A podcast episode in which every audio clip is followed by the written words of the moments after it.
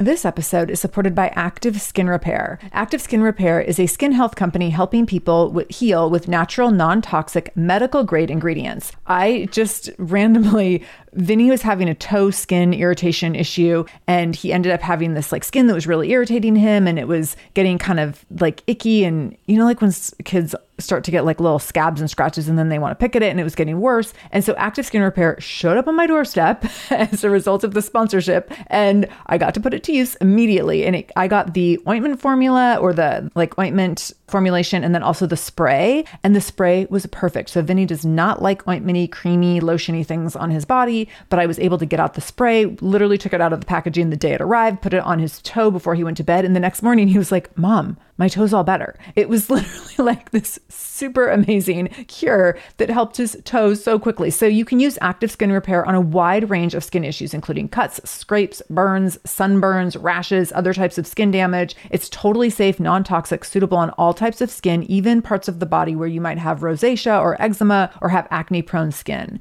This is also safe for the youngest members of your family up to the oldest. So now you have one simple solution for your family's skin health needs with over 500 500,000 happy customers and thousands of five star reviews and super safe and clean ingredients, active skin repair is something that you want to have on hand for your family. So, to get your own active skin repair, go to activeskinrepair.com to learn more about active skin repair and get 20% off your order when you use the code shameless. That's activeskinrepair.com. Use the code shameless for 20% off your order. activeskinrepair.com, code shameless. This is the Shameless Mom Academy, episode 778 with Cindy Muchnick. Show notes for this episode, including any links mentioned in the episode, can be found by going to shamelessmom.com and clicking on episode 778.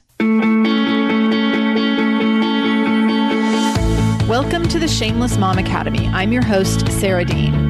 I'm here to give you and other passionate, driven, unapologetic moms tools, resources, and a little bit of humor to help you lead more positive, powerful, and purposeful lives every damn day.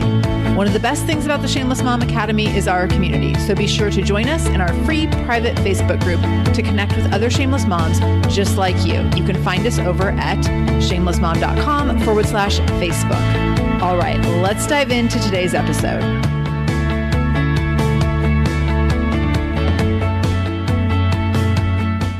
Cindy Muchnick is a graduate of Stanford University and has been working in education for the past 25 years as a former assistant director of college admission, a high school teacher, an educational consultant, and the author of five other education related books. Her essays have appeared in Zibby Magazine, Your Teen Magazine, College Confidential, Raising Teens Today, the LA Times, and the Mom Experience, among others. She's also an experienced and always learning mother of three sons and a daughter, ages 16 to 25. Woo, she has been through it.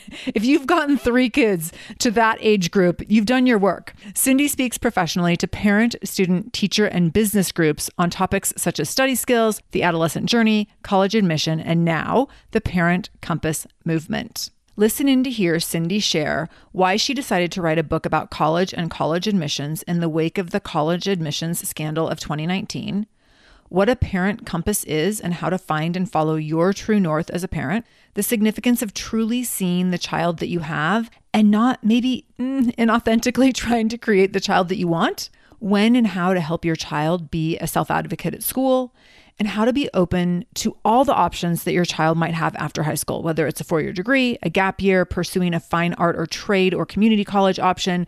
There's so many things out there. And I think sometimes we get really kind of pigeonholed into what we see most prominently in our most immediate circles or really tight inner communities. And when we step back and listen and learn from other folks, we can see that there's many options. The scope is much wider and broader than we might have once thought.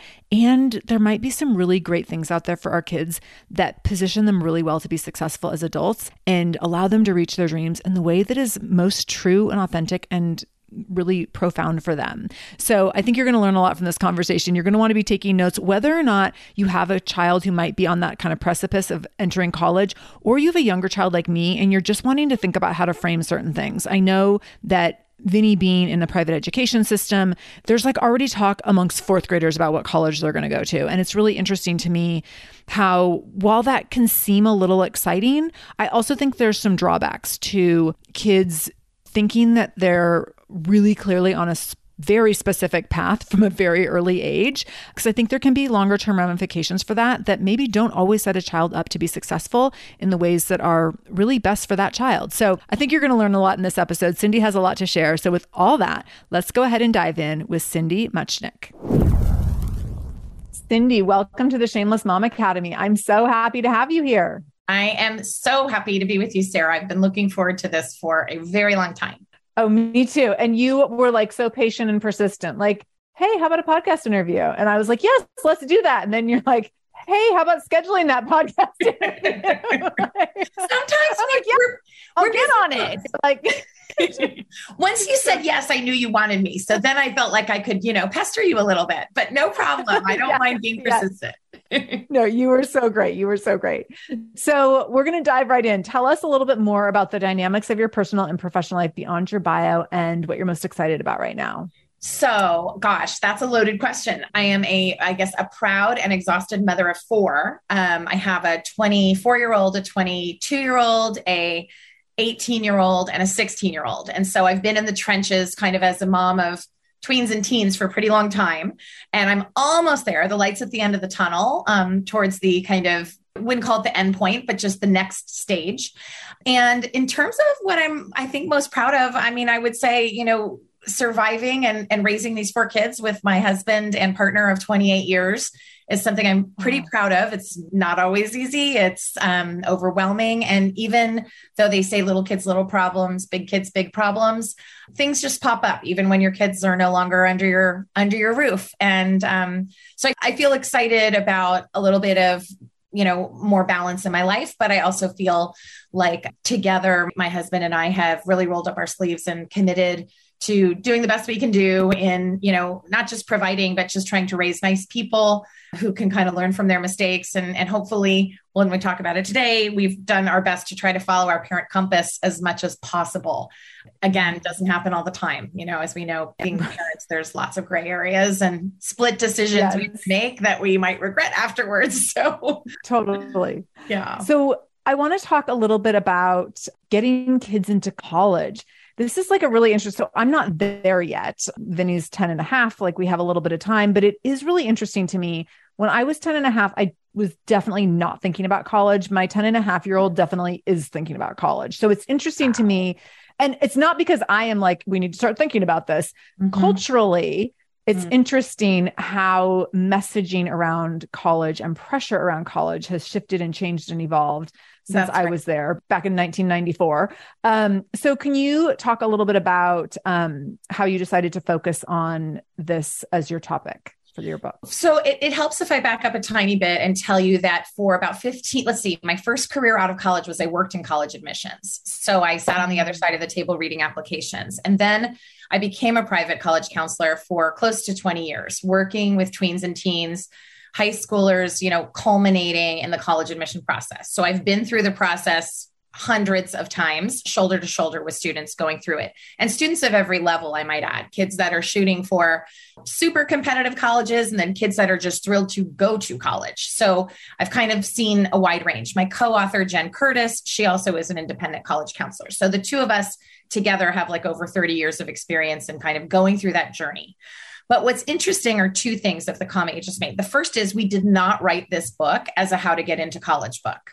It's not the kind of book the Parent Compass is. The Parent Compass was written actually indirectly as a reaction to the college admission scandal, which came out in mm. 2019 when these the Operation Varsity Blues, when these insane parents and very entitled parents were overstepping and breaking the law to get their kids into what they thought were magical schools that would change their lives, et cetera. And, you know, people ended up in jail, people were cheating and pretend, you know, having test scores altered, um, pretending their kids were athletes when they weren't. I mean, it just, if you don't know about the college admission scandal, you've been probably living under a rock, but it's Google it and you'll learn all about it. So we viewed that as kind of the OJ Simpson car chase of our careers and just disgusting and offensive and horrifying for the students primarily and what message this was giving them from their parents that their parents felt they weren't capable of applying to colleges on their own in a legitimate, honest, ethical way. So we wrote mm-hmm. this book to protect the teens and to teach the parents how to better behave, how to stay inside their lane. And um, it really began as a parent etiquette book to teach better parenting behavior. We do have a chapter in the book on how to approach the college admission process while following your parent compass and I'll we're going to talk about what a parent compass is but while you know doing it in a way that allows our students to have um, intact mental health which is really hard to come by these days when mental health is yeah. another enormous crisis in our planet, um, especially in teenage girls, but also to preserve the parent teen relationship because we saw so many fractured relationships that were coming into our offices where kids were breaking down and telling us things confidentially about their parents or about ways that their parents were harming them with, out of a place of love, but not allowing them to speak for themselves, not allowing them to self advocate, not allowing them to choose what colleges or activities or to make any choices or have any, you know, individuality in their own lives. So the parent compass was meant to be a remedy to that. That being said, you made this comment about your 10 year old being very aware of colleges. So, the history of college admissions, something very interesting happened. And when you said you were applying in 1994, you know, in um, the 1990s, colleges became branded businesses. They started hiring PR firms to um, sell these schools, these businesses to their consumer customers, students. They were sending out free clothing and free t-shirts and getting kids to sign up for things and creating um, you know these really cool interactive applications and kind of trying to lure their customers so that they could improve their yield. Um, they could improve the number of students that applied to their schools and the number of students they were able to deny. And by doing that, it would increase their ranking on the US News and World Report, which also came out around that time with college rankings. So parents became obsessed with these rankings. Students, trickled down. They became obsessed with these rankings.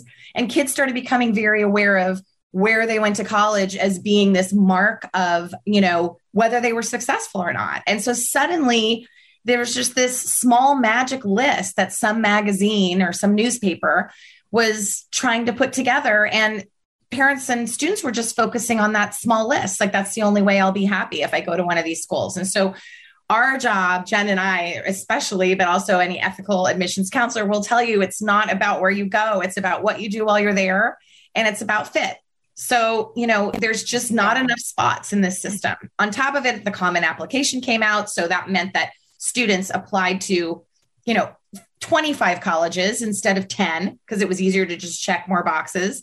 And with COVID, optional testing came out. So then more kids could apply because I've just learned about this optional testing, which kind of blew my mind. Right. They didn't have to send an ACT or SAT score. So suddenly they're like, well, maybe I'll apply to even more colleges because of that. And because of COVID, lots of kids are taking gap years. So then those kids eventually wanted to go back into the system and reapply. And then the system became so congested. I mean, colleges didn't create more space on any campuses. In fact, they were trying to almost overfill the space because of probably mm-hmm. all the lost revenue. But anyway, yeah. you know, the, from COVID. The bottom line on all of it is um, I understand why 10 year olds might be aware of college names much more. Because think about it they've seen bumper stickers, they've seen sweatshirts, they have sports teams that they follow that support different mm-hmm. colleges. And colleges are businesses. I mean, first and foremost, they're businesses that are trying to fill their classrooms with with a variety of kinds of students. And so I think the key when you say it didn't come from us, you know, we're not pushing him in any direction, is to say, like, oh, yeah, it's going to be so great. You'll have an opportunity to do that. Let's enjoy middle school right now. Then let's enjoy mm-hmm. high school. And then let's explore that part of your journey and really yeah. keep it, you know, very mellow. And what they hear out of your mouth, I mean, truly, if you have the bumper stickers and you're wearing the sweatshirts and there's so much, I mean, I did this probably the wrong way with my first child because we got the little bib with our college name on it and we got the little oh i mean when you beanie. come from i went to gonzaga. I mean like there's a ton of pride in that. And then gonzaga go became like a huge basketball school. And absolutely. while i was there and all of a sudden it's like well but like I need all the cute things. Of course you do. So yeah, you, he is like fully indoctrinated, like he's going to Gonzaga, and I'm like, I oh, know. oh, who's paying for well, this? there's a fine line. As it turns out, I don't have seventy-seven thousand dollars for Gonzaga times Well, four. and it may not be the right school for him in the end either. And, and totally, yeah, yeah. yeah. So, I So think interesting. tempering it and telling our kids that look you know it was very different when we applied and it was Mhm. not nearly as competitive and hard as it is now and the reality is there are 4000 different colleges out there two year colleges four year colleges you know community colleges there's a lot of options and a lot of Well, different it's fine, Cindy, because he already has a backup school. He told me, so it's we're good. Oh no don't even tell me I've never said the word backup school. I'm like, where did this come from? Like, wow wow all right you might be in for a run for your money sarah i don't know I know. Oh my God. No, this is super helpful. And so I want to, I actually, we're going to get into some other parenting pieces in just a minute that'll probably help me with this pro- dissect this process a little bit more. But can you talk about the parent compass and what that is before we go That's further? right. Because I think that right. will also really help. Yes. Okay. So, what is a parent compass? So, a parent compass was sort of this term that my co author, Jenn Curtis, and I came up with that really is a way to check yourself as a parent. It's a way to kind of measure, like, what's your true north as a mom or a dad or a caretaker, and how can you try to follow that in service of your teenager or child? And it's a reminder that we have been teenagers already ourselves. We got to choose, we got to make our own journey. And now it's our kids' turn. It's not our turn to vicariously live our lives through them in the ways that we wish we could have lived ours.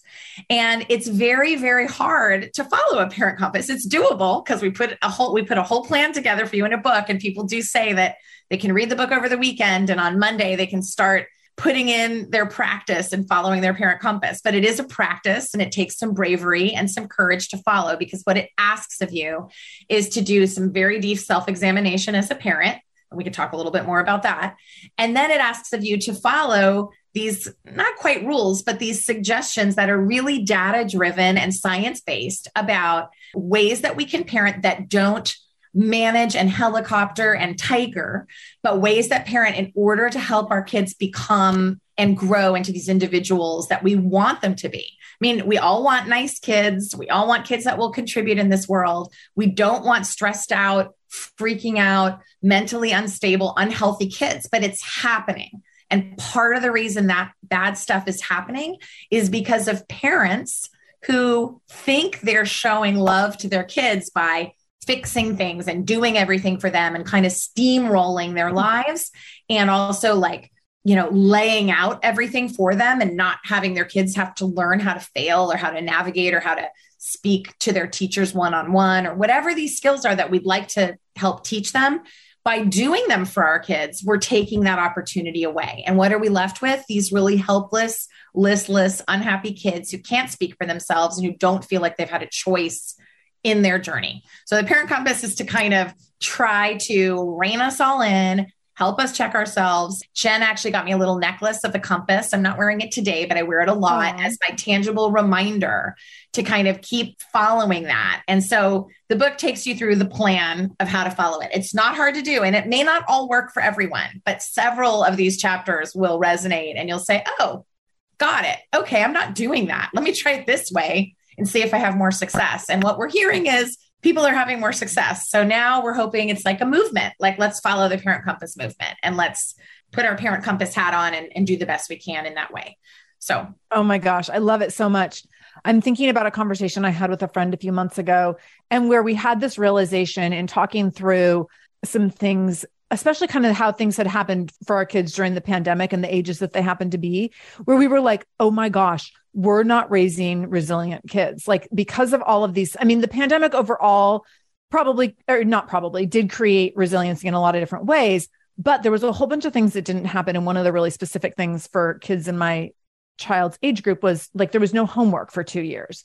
And there was like school just looked really different. And because we were trying to be like empathetic and compassionate about this global pandemic which made a lot of sense but then we were like but our kids now like cannot sit and do like boring homework. And they have no resi- like no academic resiliency because they haven't had to practice that. And we were like oh my God, where we go wrong?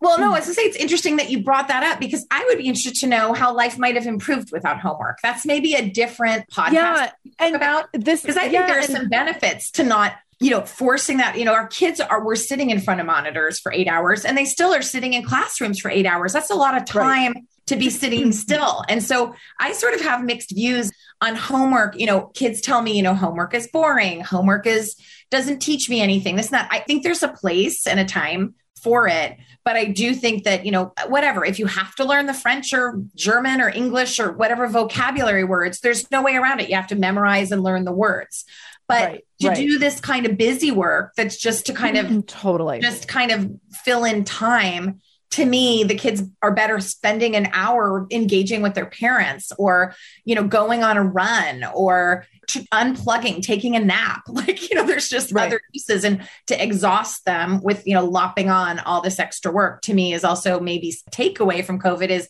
do they really need as much of that i think they Right. needed to close the loop right because you're learning Yeah. stuff in a classroom you want to reinforce it at home and be sure you can do it on your own at home and then if you have any questions, you can bring it back the next day. I mean, that's in very simplistic terms. But these weird things started happening at my kids' school where they were like not quite flipping the classroom, but saying, like, here's math class, here's a packet, do the packet with your friends in class.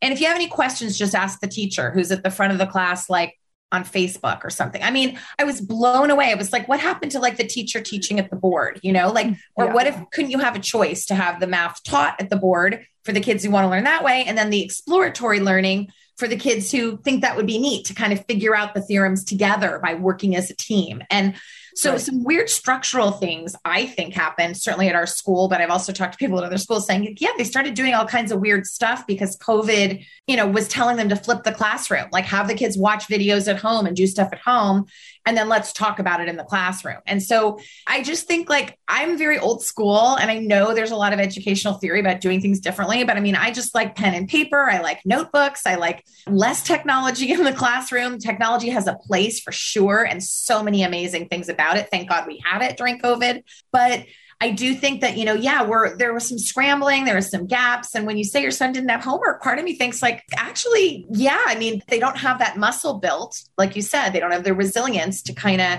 say, okay, let me slug through this for an hour and get through this problem set or whatever it is my teacher's asking me to do. I think they seem just more fatigued, right? Yeah. This episode is supported by AquaTrue. Having clean, safe water is the last thing you want to worry about. But unfortunately, according to extensive research by the Environmental Working Group, three out of four, yes, three out of four homes in America have harmful contaminants in their tap water. So that's why you got to check out AquaTrue. AquaTrue purifiers have a four stage reverse osmosis purification process, and their countertop purifiers, which is what we have, take no installation or plumbing, and they remove 15 times more contaminants than ordinary pitcher filters and they're specifically designed to combat chemicals like PFAS, which can lead to potentially adverse health effects like cancer, endocrine system disruption, and liver toxicity, which is part of what makes AquaTrue so special, unique, and important in terms of how they are able to filter water. They also have water purifiers to fit every type of home. So, like the installation free countertop purifier that we have at our house, to higher capacity under sink options. They even have Wi Fi connected purifiers and mineral boost options. So, I'm so excited about our new AquaTrue. And here's the thing I swear it's like a gentle reminder to actually drink more water every time you walk into your kitchen. So we are drinking more water now and also more clean water. So more water that is more clean. It feels like a double win. I'm feeling pretty impressed with us. I feel like sink water, tap water becomes invisible at a certain point. And when I see the purifier on my counter, it's like many time a day reminder to like keep drinking, keep drinking. So I want you to check out AquaTrue for yourself and for your family. AquaTrue comes with a 30 day money back guarantee, and that makes it a great gift as well. Today, my listeners can receive 20% off any AquaTrue purifier when you go to aquatrue.com. That's A Q U A T R U.com and enter the code shameless at checkout. That's 20% off any AquaTrue purifier when you go to aquatrue.com and use the code shameless, S H A M E L E S S. Aquatrue.com code shameless. This episode is supported by Mysteries About True Histories, a podcast for your kiddos. So, from the creators of the hit podcast Who Smarted and Netflix's Brainchild comes the adventurous world of mysteries about true histories, affectionately known as math. Every episode follows Max and Molly, who have just been recruited into a secret order of problem solvers on an adventure through time packed with puzzles, hidden equations, history, and laughs, making learning cool. This podcast is perfect for ages six and up, and new episodes drop every Thursday, each stacked with so much laughter that your kiddos won't even realize how much they're learning. I love a show where, as a parent, you're like, hey, let's listen or watch this or whatever. And your kids are thinking they're like getting extra device time or what have you. And you're like, they're learning right now. So it feels like such a big win. So I want you to go check out Mysteries About True Histories wherever you listen to podcasts. You can tune, tune into Mysteries About True Histories with your kids. You can follow and listen on Apple Podcasts or wherever you get your podcasts, wherever you're listening to this podcast. So go check out Mysteries About True Histories to listen in and have some fun with your kid while they learn today. I'm generally not a homework before middle school, but there was certain things that we saw coming out of COVID were because of kind of the structure of um, our school did a phenomenal job. I'm Good. so grateful that Good. we were where we were. But it was just some things where we were like, oh, like these kids had to practice certain things. Yeah. They haven't had to do repeat like multiplication facts, for example, or things like that, where it's like, oh, like this is something to practice it for 10 minutes of night is even if you hate it and you think it's boring, like right. sometimes you have to practice doing things that are boring. And definitely. Yeah, yeah. So I want to talk a little bit about the parent compass as you're talking about it and helicopter snowplow and tiger parenting. Yeah. So can you talk about what those three different pieces look like? Sure. And how they can work? Yeah so there's a lot of different we can work. so, so the helicopter parent we sort of know is the one that's just like hovering mm-hmm. all the time. It's just kind of a little you know like a helicopter hovering low over everything and just taking too close a look and you know, checking the portal every day and just being way too involved, kind of micromanaging. And the Tiger one is like got the reputation of just kind of being, if anyone read the Tiger Mom book, I mean, just, you know, super strict, super rigid, super structured. That can sometimes also be called a militaristic parent because those are the ones that are like, running the home like the military um, type thing. And then what was the other one that we that you asked me about? Snowplow. Snowplow is like kind of wiping the way in front of them so that there is no obstacle along the way, and you've kind of cleared it all out of the way so the kids just coast through and skate through pretty much everything. So there's problems with all of those kinds of parents, right? And oftentimes the way we identify them and you don't even have to put a particular labor on yourself is you know you go to back to school night or i guess back to school night on zoom and it's the, or you're at a sideline of any sports event and you turn to your partner or your friend and you go, "Oh my gosh, like I don't want to be that parent. I don't want to be that parent. Why do you not want to be that parent? Because they're the one going crazy yelling at the kids or yelling at the coach or they're the one asking the totally inappropriate question at back to school night that only has to do with their kid and their particular needs and they're the ones talking to the kids teachers in high school and it's like no you've totally missed the memo here that like this is about our kids figuring out their next chapters and learning all these important skills that they have to learn before they leave for college or before they leave for the real world, whatever it is they have next. If they don't learn how to speak for themselves or how to feel what that failure or what that hard, hard, hard test was like. You know, if we're tutoring and we're over involved and we're fixing and we're making their appointments for them and we're do, you know, we're the one at Staples late at night or Office Depot getting the supplies, they're not going to feel the sort of the sting of what it is to just grow and take care of those things yourself. And there's a lot of pride that comes with that, right? So when your kid comes home and says, gosh, I, you know, I worked so hard on that test, but you know, I don't think I did very well, you can say, I saw how hard you worked. I don't care how you mm-hmm. did on the test. I saw the time you put in, and I know you worked hard because I helped quiz you on those index cards, or I saw you in your study group, or whatever it is. And if we celebrate that journey and not focus so much on like the reward of the grade or or what that means, you know, parents freak out and they think your kid's never going to get into college if they don't get an A, and that's just it's not true, you know, like I don't know, having a B and having a C at times is really, really healthy. And for some kids, a B is a huge celebration. I mean, that is like mm-hmm. the best they can do. So we need to understand and appreciate that kid in front of us and really stop competing with the parents around us. I mean, there's this term, these parents, they're competitive parents. Competitive parenting is now a term where you are using your child as a trophy to hold up to the parent next door and who's better at this and who's better at that and who's done more for their kid. And doing more tends to come from a place of love because you feel like you're being helpful, but doing more, hiring the coaches and paving the way and hovering too much and and all of that fixing everything is actually stripping our kids of that resilience, of that independence, of that ability to do things for themselves. And I think it sends such a sad, awful message to them that we don't think they can do it themselves. So, what's better is when your kid's got a problem in a class to say, you know, what's the problem? What's bumming you out? Let's talk about it. Oh, wow. What kinds of things are you going to do about that? What you, you know do you want to brainstorm a little or do you want to practice to me what you might say to your teacher? Do you want to write your teacher an email and then maybe you know we can talk about it together? You know what can i do to support you instead of what can i do to fix your problem? And if they're low it's okay to have them feel low. Like they're not gonna you're right next to them. You can sometimes just hugging them or just sitting right there through it with them is great because you're giving them the gift of saying, Oh, I feel it with you. I mean, I know how that feels. I know how hard that is. And sometimes we can even make up a story of how something similar happened to us, whether it did or not, because it gives us a sense of our kids realize that not only are we showing empathy, but we can relate to that. So I always try to come up with any story like, oh, I totally forget. made up. Like, oh, oh that totally reminds me of that reminds me of that time when I was 10. exactly. I mean, the most embarrassing story for me was when I was in kindergarten, I had an accident. I wet my pants and I was going to dance class after school. Um, so I had my tights and leotard like underneath my clothes to like mm. then get picked up by my mom to race to my ballet class. And somehow I just it was in the bathroom as a little kindergartner and couldn't get everything off quickly enough. And so I wet my pants and I went, I was sent to the office to go call my mom.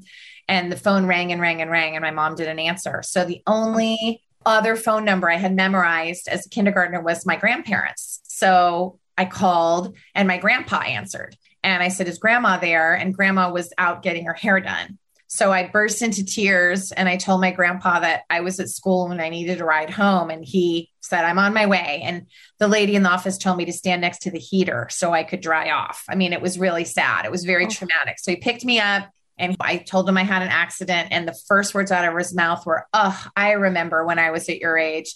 I had a terrible accident. I felt so uncomfortable. I was all wet. And you know, well, let's just go get an ice cream and go feel better. And I just thought, Oh my gosh, oh, embarrassing. And I don't think so I've ever great. told that story to anyone but my kids, but I'm just thinking like that is what we need from our parents is that oh, I know how that feels. That's awful. Or, yeah. oh, I can only imagine how sad and embarrassing that is. Now, granted, I was in kindergarten and, you know, but even in kindergarten, you're not wetting your pants anymore. You're just not. So it was yeah. mortifying. And then we got our ice cream and he brought me home and, you know, he took, I think he even took my clothes to his house and said they would wash them. So if I didn't want to tell my parent, I mean, it was very sweet. You know, he was so endearing. Yeah. And um, I think that's what our kids need is they just need us to say, I feel it with you and I'm here mm-hmm. with you through it.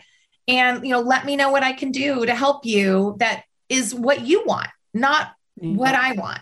Yeah. So I think it's so weird. It's counterintuitive because it's selfish as a parent to fix everything, even mm-hmm. though we mm-hmm. think we're doing something selfless because it makes us feel good to fix it and and solve it. But if they don't get a chance to solve it, I mean, you and I both know as adults, we know how good it feels to solve your own problem or to talk to your partner yeah. about something and you solve it together. But to solve all our kids' problems and bring them lunch every day that they forget their lunch or their homework, they're never going to have the responsibility to know how it feels like the day they forgot their homework and they didn't have you to bring it in or they didn't have their lunch that day. They're not going to go hungry again the next day. yeah. You talk in the book about that you truly seeing the child that you have, not the child you want to inauthentically create. Yeah. Can you talk a little bit about that? Because I think that we can so unconsciously get into this territory really yeah. quickly where we are molding our kids to be a likeness of who we wish we had been.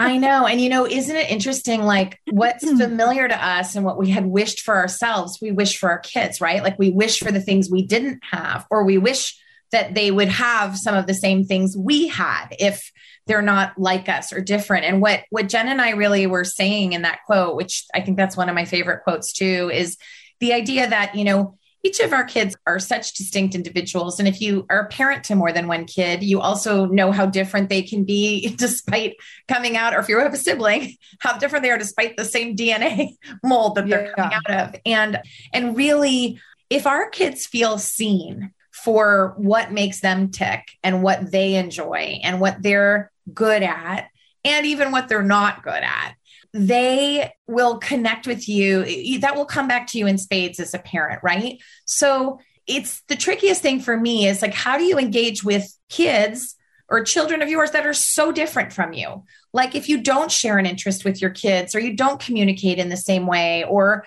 there's a gender difference that you're just feeling a divide or whatever it is. I mean, we're not trying to be best friends with any of our kids or all of our kids or whatever it is, but we are trying to make them feel seen. And one of the best ways to do that is to just hook in to what it is they love and what makes them excited and what makes them tick. And whether we love it or not, it's our duty to be interested and curious and let them teach us about what they love.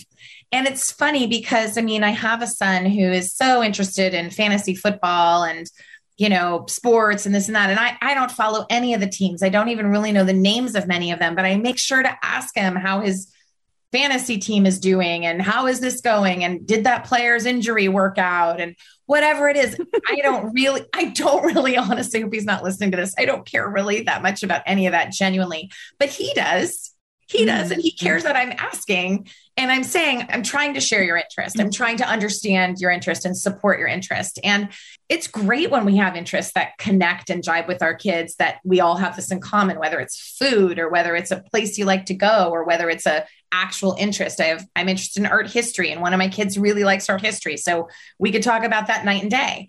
But you know each of them is interested in such different things and i hope that they feel that i support what their interest is. So I just encourage parents, Jenn and I both do, to say, find out what it is that makes them tick, even if it's video games, even if it's scrolling on their phone. Ask them, what are you scrolling on? What are the sites you like to go to? Can you show me? Can you teach me this video game? I know I'll be terrible, but why do you tell me why you like it? Who do you play against? What's your highest score? Oh, I, I made myself learn how to play Minecraft.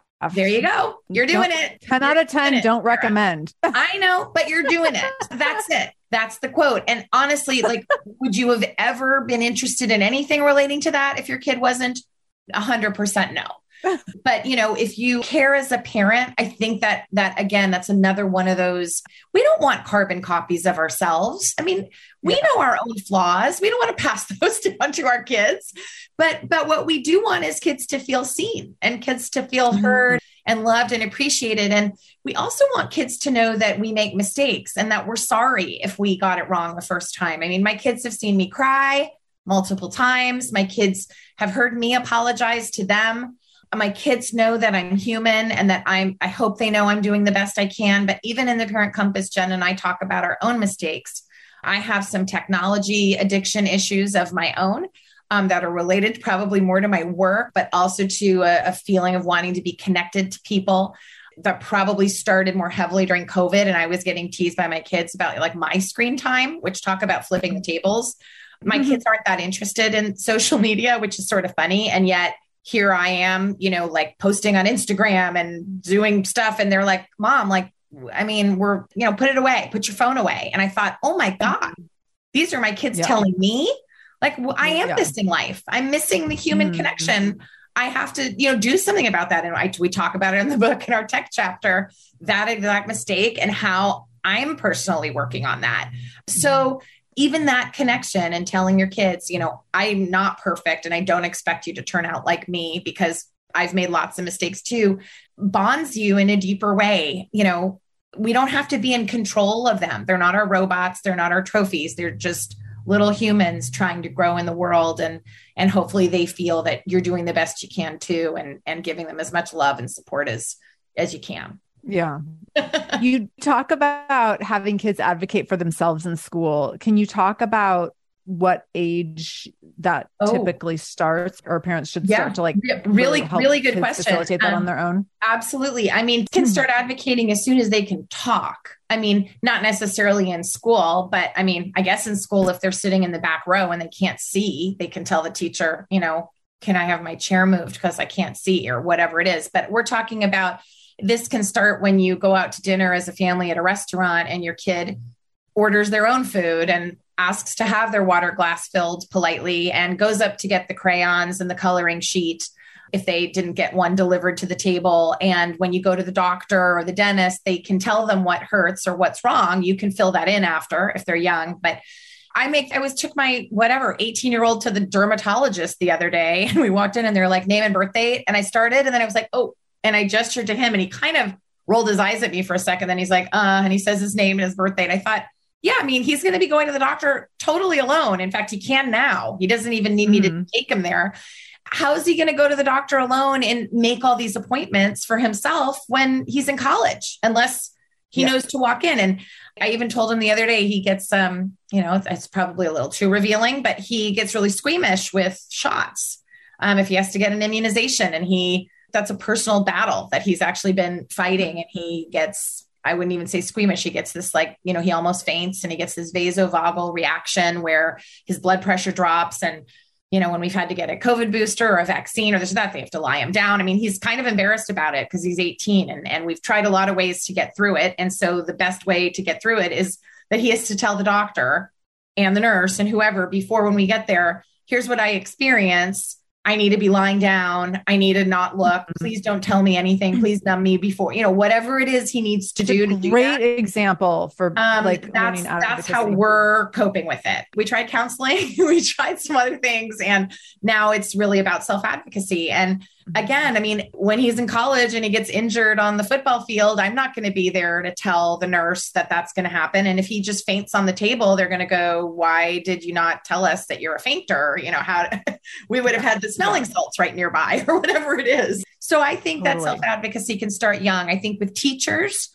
up until certainly up till middle school, we're the point person for the teacher. There's no question. I mean, our kids can share things, but we're the ones who are really, as parents, corresponding with the teachers on what's going on kind of with our kids in the classroom. But by middle school, we start to have parent teacher conferences where our kids either sometimes can sit in or our kids start to kind of advocate a little bit more for themselves. And that's the good time to be kind of practicing together if they have things they want to say and you're sitting with them in that meeting if you know if they are in the meeting with you but then by high school there is absolutely almost no reason you should be emailing or calling your kids teachers unless there is some really grave like impropriety happening that they need adult intervention.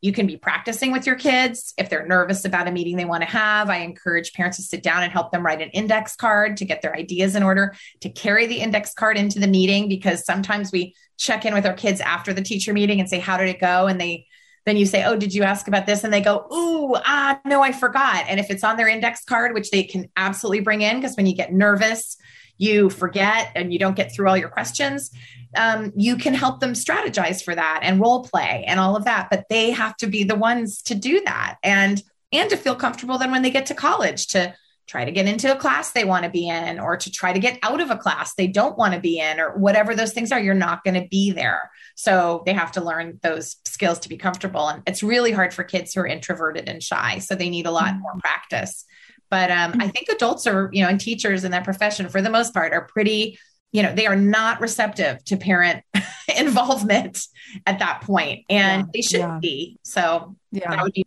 my rules. That totally makes sense. This episode is supported by a podcast I want to share with you called Understood Explains. So this is, show is about navigating ADHD, dyslexia, and other learning and thinking differences, which can be so confusing. And so every uh, season of the show is around a different theme. So there's a season on special education, there's a season on ADHD diagnosis for adults, and the current season is all about IEPs. I love this podcast because the episodes are 10 to 15 minutes long. So if you are short on time or short on focus, you can take this content in super quickly, easily. It's very digestible. And the show is hosted by teacher and special education expert Juliana Urtubey. So Juliana talks all about how to navigate educational plans, IEPs. She talks about the differences between IEPs and 504 plans. She really breaks things down in a really clear and simple way so that you have some of those questions that you might be thinking around like, does this pertain to my child? Is this something I need to be looking into? Like, where do we go from here? Where do I go if I have questions? Juliana has you covered. She explains so many different things and so many different little pieces and nuance of IEPs and special education and different things on Understood Explains. So I want you to go check it out wherever you're listening to this podcast. You can go listen to Understood Explains. Just go into your podcast app, do a search for Understood Explains, and it will pop right up. Click on it, pick your episode, and get the answers that you've been looking for and the support that you need around different learning differences and differences in school. This episode is supported by EarnIn. Life doesn't happen bi weekly, so why should payday? The money you earn now can be in your hands today with EarnIn. EarnIn is an app that gives you access to your pay as you work, up to $100 per day or up to $750 per pay period.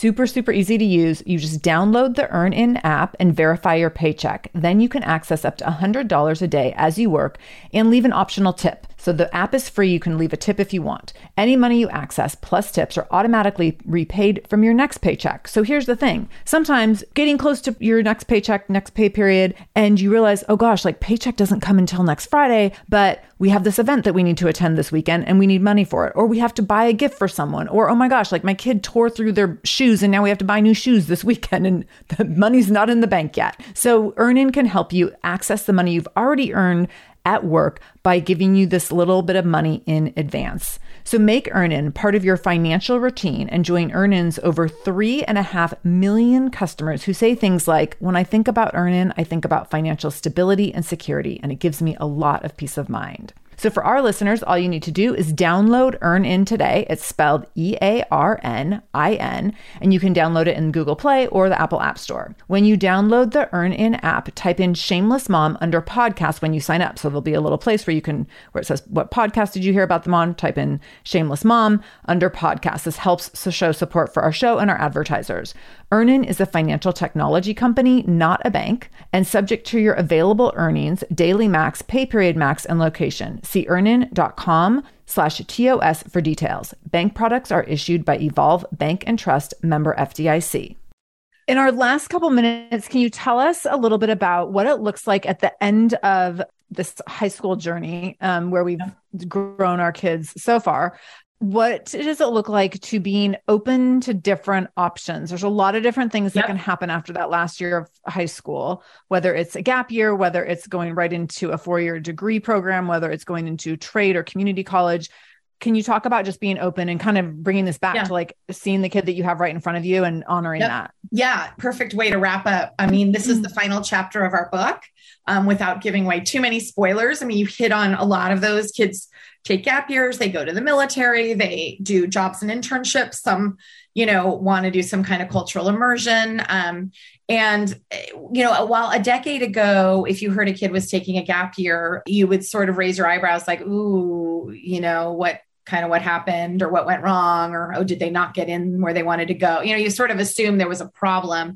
i think gap years in a decade have become almost expected like oh you're not taking a gap year like that would make a lot of sense you look what we've just come out of mm-hmm. you know we just need to reset yeah. or whatever so i think gap years are, are much more embraced nowadays which is great i think the idea of yeah appreciating your kid i mean my niece had great grades and great test scores and had a lovely choice of a variety of colleges. And she was very specific about wanting to go to a school. She was a musician and she wanted to play the bass guitar.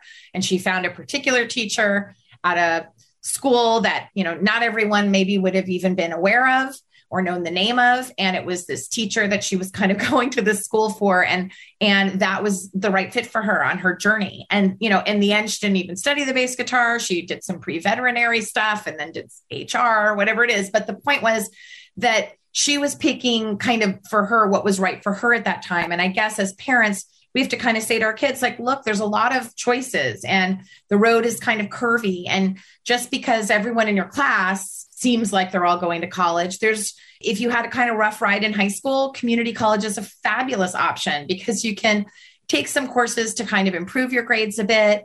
You can still live at home and work part time, and then you can tr- apply to transfer to your state school or you know whatever for your college after you get your associate's degree. Um, you know if that's a route that you want to take. And I just think that parents need to again not feel like there's any reason to be embarrassed or make excuses for the choice that your child and you probably made together because the parents are a part of the decision. There's financial decisions involved, there's geographic decisions involved, all of that. But there's nothing worse than a parent saying, My, my son goes to X college, but he got into Y, Z, and Q college.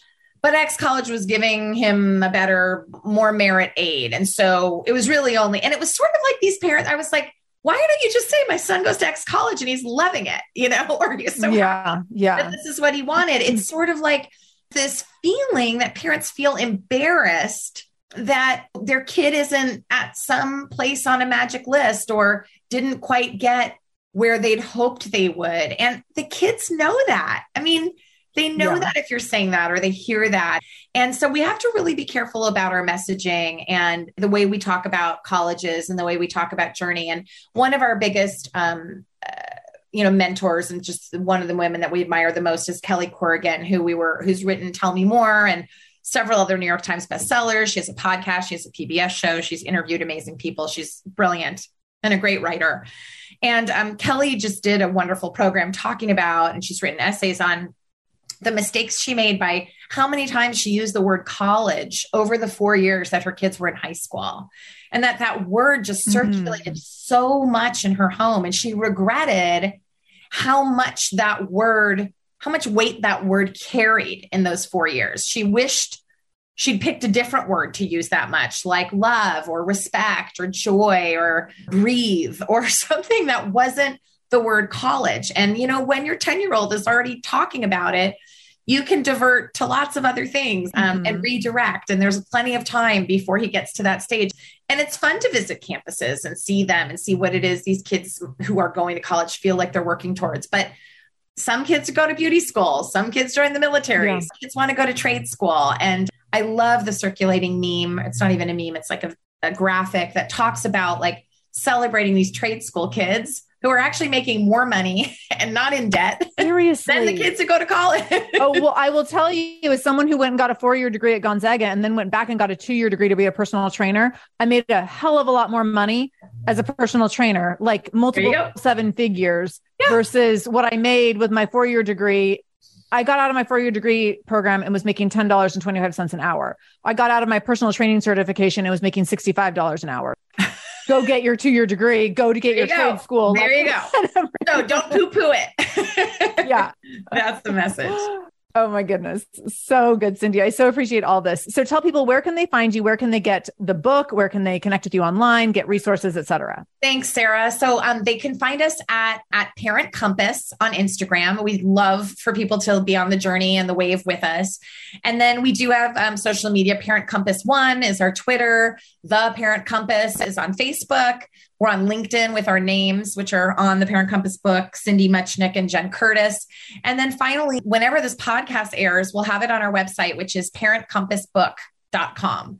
And um, you can buy the book anywhere, but we love when people support their indie bookstores, their local book, independent bookstores. And Jenn and I love to pop into uh, book clubs. So if you or your, if you guys ever create a book club and pick this title, we will zoom in or come in person for the conversation. And if people want to talk about it, so we have a, a book club guide that's downloadable and free on our website. It's also folded into the back of the second edition of the book. So if you get a first edition, you won't have the book club guide in the back, but if you get a second edition or second printing, you'll have a book club guide to to guide you and and, and build a village of like-minded parents that are kind of willing to talk about the parent compass movement. We come to schools too so anytime you know you want to be in seattle i'll hop on the plane and come speak at your school.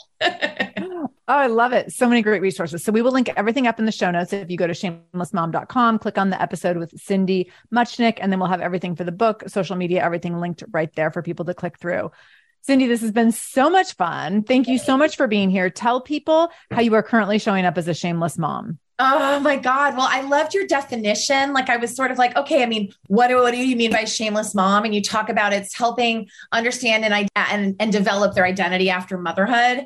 And what's really interesting is I think the way I've been showing up as a shameless mom is that, you know, I became a mother and we didn't really talk so much about this, but they handed me this baby and I kind of went, oh, like this is it. Like, I mean, I hate to even say it because my son's 24 and he turned out just fine, but I was like, I didn't understand. I was young and I also felt like ill equipped, but no one was really talking about postpartum. I probably had some of that going on back then, but just this feeling of like, oh, this is it. Now, what do I do? Like, do I just look at the baby and do their laundry? Like, I just, it didn't feel natural to me. It didn't come so natural to me.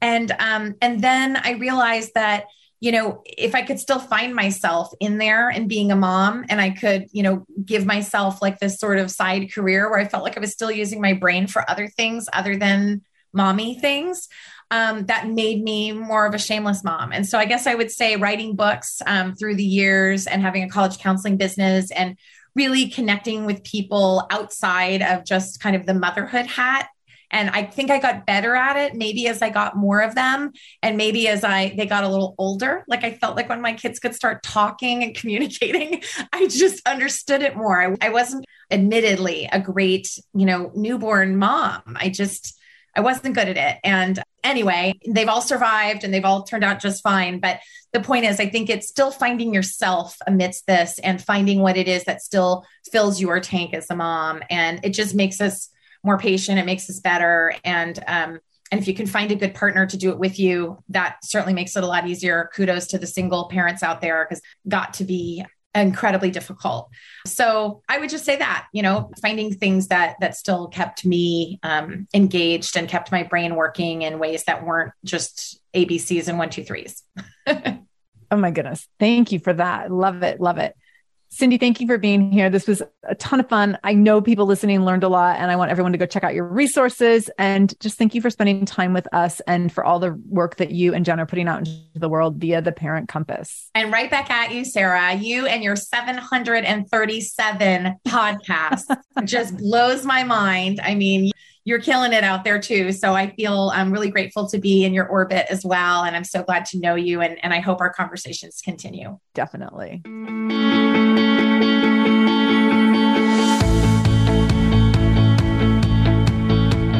Thank you so much for joining me in the Shameless Mom Academy today.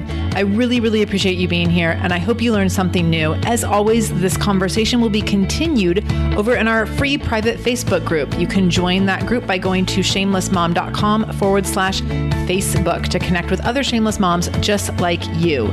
Additionally, if this is your first time listening to the show, know that we are here every Monday and Wednesday with a brand new episode. So make sure you subscribe. Go to whatever podcast app you use and subscribe to the show so you never miss an episode episode.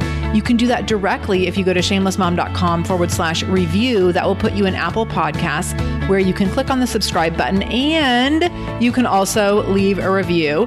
If you scroll down a little bit, you can leave a five star review. You can write a few sentences letting me know what you thought about the show. If you let me know how the show has impacted you in becoming a more shameless mom, you might be nominated to be Shameless Mom of the Week. Also, please share this episode. My goal is to help more mamas be more shameless every damn day. So please do share this episode. You can take a screenshot of the episode on your phone and then share it out on social media.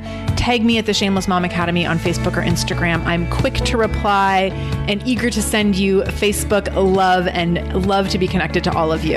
So, again, thank you for being here. I can't wait to be back here again with you in just a couple days. And until then, no matter what you do today, make sure you do it shamelessly.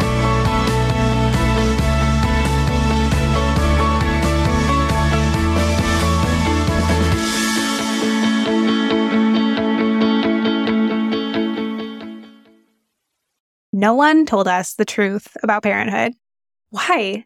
This is the podcast everyone needed before they had kids because now that those little ones are here, whew, there is a lot to unpack. I'm Rachel Shepardota, and I am your host for the podcast No One Told Us, where we tell the truth about parenting and let you in on all the stuff you really should have known about before having kids. I am the founder of Hey Sleepy Baby, but this podcast is so much more than sleep. We'll be diving into all the topics that you really care about and need to know while you do your best job raising those adorable tidy humans. Our goal is to just make you feel less alone and less overwhelmed. There are so many things that no one tells us before becoming a parent. And I think that we should really pull back the curtain on becoming a first time or second time mom or dad to share the good, the bad, and the ugly. We'll have a little education, a little fun, and a whole lot of heart that goes into each and every episode. So join me and our amazing guests each week to hear us talk about what no one told us.